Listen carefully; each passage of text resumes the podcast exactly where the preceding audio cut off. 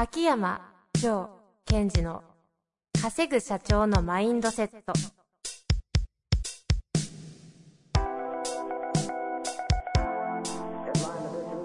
なぜ一流の経営者たちはぶつかる壁を次々と越えられるのか。そこに隠されたマインドの正体。ポッドキャスト「稼ぐ社長のマインドセット」は上場企業から中小企業まで。エグゼクティブコーチングトレーナーとして人材開発を行ってきた秋山城賢治が経営や人生で役立つマインドの本質について分かりやすく解説しますこんにちは、遠藤和樹です。秋山城賢治の稼ぐ社長のマインドセット。秋山先生、本日もよろしくお願いいたします。はい。よろしくお願いします。さあ、今日はね、格言の条約ということでいきたいと思いますので、えー早速、はい。今日の格言をお願いいたします。はい。では、今日の、えー格言です。名言ですね、今日は。はい命に年を加えるのではなく、あなたの年に命を加えよう。命に年を加えるのではなく、あなたの年に命を加えよう。です。はい。というわけですね。うん。以上です。もう、これ以上何を条約するのかという、なんか素敵な言葉な気がしますが。はい。はい。これあのー有名な、いや、これ知らないですね。あ、あのー、聖路加病院の。あ、あの、先生の日野原先生。うん。で、この言葉を、日野原先生って、うんあれ、おお亡くなりにそうですねなられましたよね？2017年だったかな。あ、ですね。2017年。あのーこの言葉を言った時に、なんか、やっぱこの人すごいなっていうのは感じましたね。うん、うん、うん。なんていうのかな。まあ、そういうふうに捉えてたんだな、みたいな。で、これを、まあ、ここは条約なので、私なりの解釈というか感じたことこの言葉を聞いて。で、やっぱりこの言葉を聞いて、このポッドキャストで扱いたいなと思ったのは、やっぱり経営者とかリーダーの方が自分のことをどう捉えていくか、捉えていくといいよという参考にしてもらえばいいと思ってまして、うん。最初の命に年を加えるのなくっていうこの命に年を加えるというのをちょっと今難しくなっちゃうかもしれませんがイメージしてほしいんですよ、はい。命に年を加えるってどういうイメージか。これ私の中でえ例えば、えっと、命というものがあってそれは生まれてきた時にとてもピカピカでねうん、うん。もう赤ちゃんそのものですよ。ピカピカで、もうエネルギーに溢れていると。そこに年を加えるということはどういうことかというと、ピカピカなエネルギーがあって100。それが、どんどんと年を加えていくと、なんかこう、ちょっと枯れていくようなね、うんエネルギーを使ってっちゃう。なんかこう、プリプリのむ、なんかピカピカのむき卵みたいなエネルギー、エネルギーはもうそこにあって、それを使っていく。で、逆のその後半のあなたの年に命を加えようというものは、前提は何かというと、命、エネルギーっていうのは無限でありますよと。うん、うん。で、あなたというのは私この中では体って訳してもいいと思うんですよ。あなたの体というものが、えー勝手にこう、だんだんだんだん年を重ねていく。そこに対して命というエネルギーを足していこうということなんですね。うん、うん。で、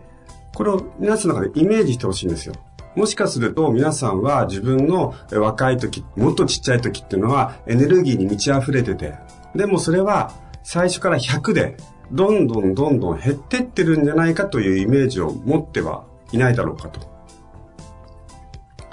で、そうではなくって、えっと、私今、えー51歳。51というその年齢と体があって、その年齢と体に対して、えっ、と、エネルギーを、命というエネルギーを足していくという、これニュアンスと使伝わってるかなえー例えばこの命とエネルギーを分かりやすくするために一回外に出しますと。私は今50歳という年齢で、そこに対して命というエネルギー、まあ太陽でもいいんですけども、それを浴びると、なんていうの、パンパンになるじゃないですか。うん、うん。その感覚をやっぱり持っていくってことが、やっぱり、その、人々を導く皆さんには重要だなと思うんですね。うん。で、えーまあ、リスナーの皆さんが今、年齢いくつかはそれぞれだと思いますが、皆さんはもしかすると前半の捉え方をしてるとするならば、この日野原先生が言う後半の捉え方にぜひシフトしてほしいんですよ。そうすると、うんと、自分の体、年齢があって、その年齢、体にそのエネルギーを満たす、加えていく、足していくっていう感覚を持って、まあ、えー、日々ビジネスを加速させたいなと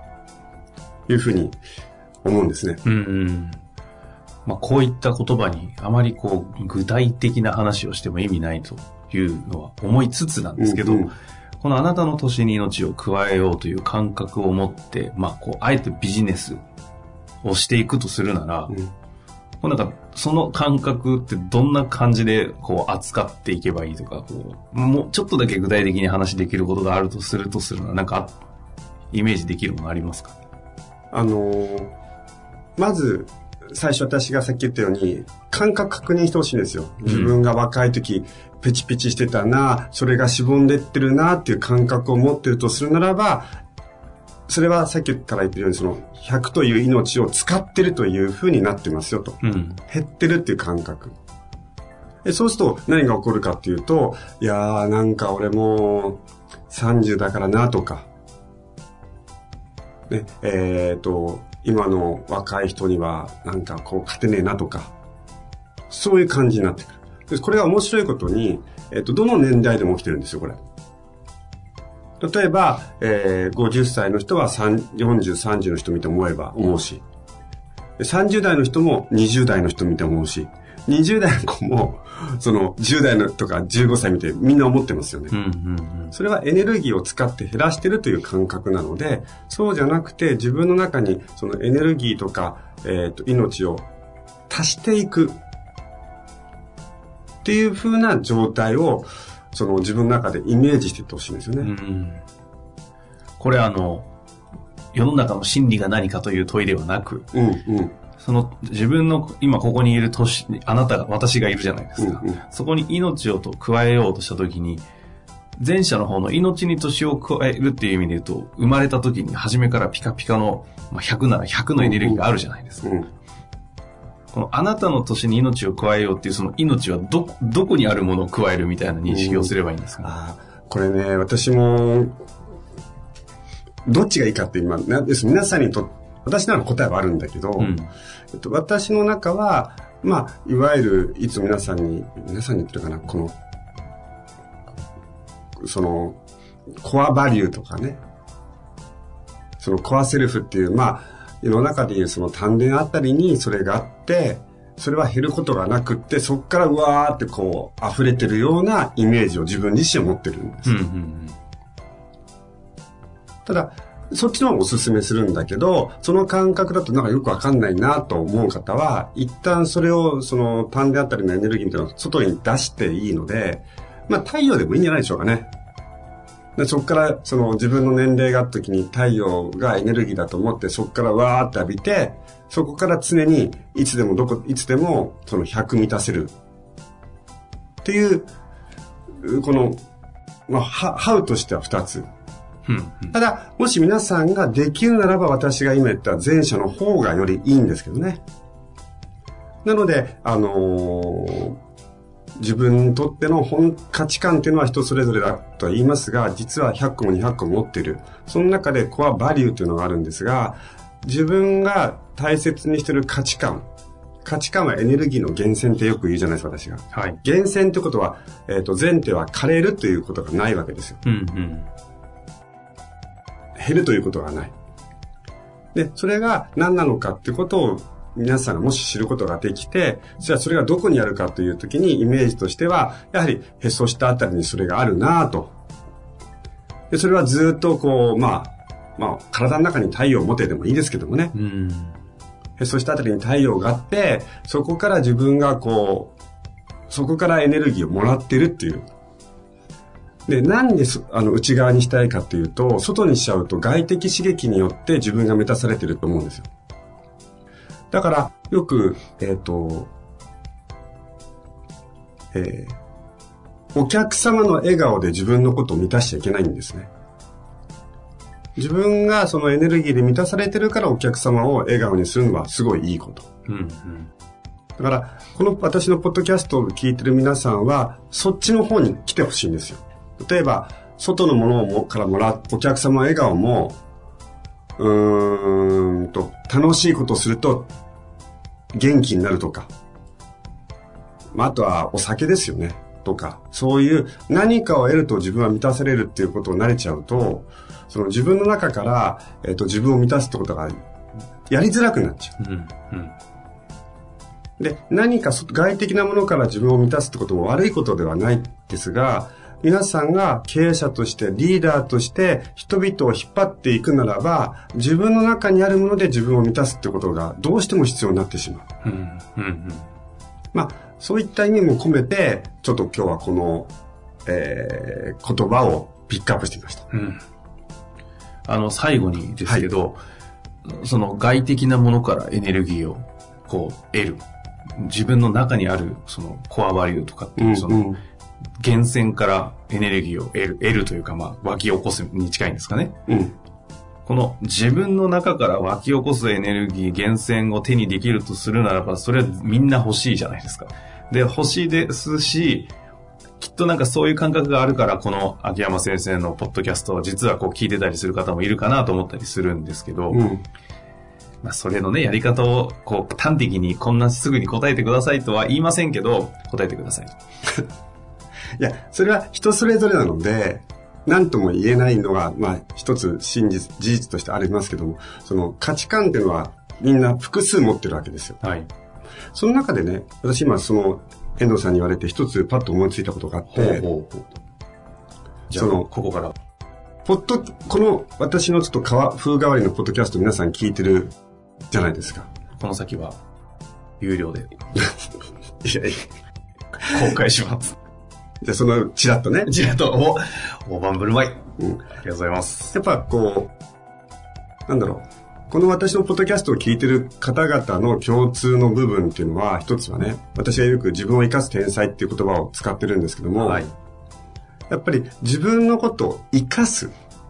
で、その私のリスナー、私のポッドキャストを聞いてる方々の、もしかすると共通の強い価値観だなというふうに捉えてもいいと思うんですよ。うん、自分のことを生かす、生かしきる。それで、えっ、ー、と、周りの人をハッピーにしたいんだと。ということであれば、もしそれが何かわかんなくて、一つだけ、まず何か持ちたいなって方は、自分を生かすっていう価値観を自分のその腹下に置いて、そこからエネルギーをもらうっていうのはまずやってみてほしいですね。これ使い勝手がいいのはどうなんですか？自分を生かすっていう、こう、生かすっていう覚悟のようなものなのか、自分を生かしたいんだ、俺は、という、この、どういうなんかこう感じが機能しやすいんですか？いい質問だな。それは、そうだな。本当は前者がいいんですけども、うんうん、まあ、それがちょっとやりづらい人は、生かしたいんだでもいいと思います。でも本来は、その生かすんだというその覚悟のようなものの方がいいんですね。うん。ただ、いつもようにアウトカムに機能する方を採用すればいいので、うんうん、そういった意味で自分の方、自分がどちらの方がそれこそ生かしやすいか。自分のことを生かすという覚悟の方がうーってくる人はそれにしましょう。生かしたいんだ、俺はもっと生かしたいんだっていう風の方がなんかこう、自然と力が湧く人は、そっちを使ってください。じゃあ、機能しやすそうな方を選んでいただければいいわけですね。はい。まあ、というわけで、今日の格言、まあ、名言ですかね、先生のやってまいりました。はい。まあ、非常にね、この方の先生、ものすごいいろんな書籍出されて、こういった名言、大量に、特に人生とか命っていうのをね、本当に扱ってた方なんで、いっぱい言葉ありますからね。書籍でも読んでいただくと面白いかもしれないですよね。ねはい。じゃあ最後に、牧山先生の方から、この名言一つ最後に言って終わりたいなと思います。はい。命に年を加えるのではなく、あなたの年に命を加えよう。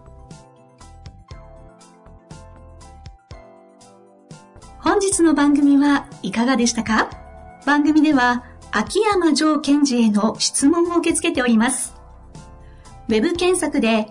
秋山城と入力し、検索結果に出てくるオフィシャルウェブサイトにアクセス。その中のポッドキャストのバナーから質問フォームにご入力ください。また、オフィシャルウェブサイトでは無料メルマガも配信中です。ぜひ遊びに来てくださいね。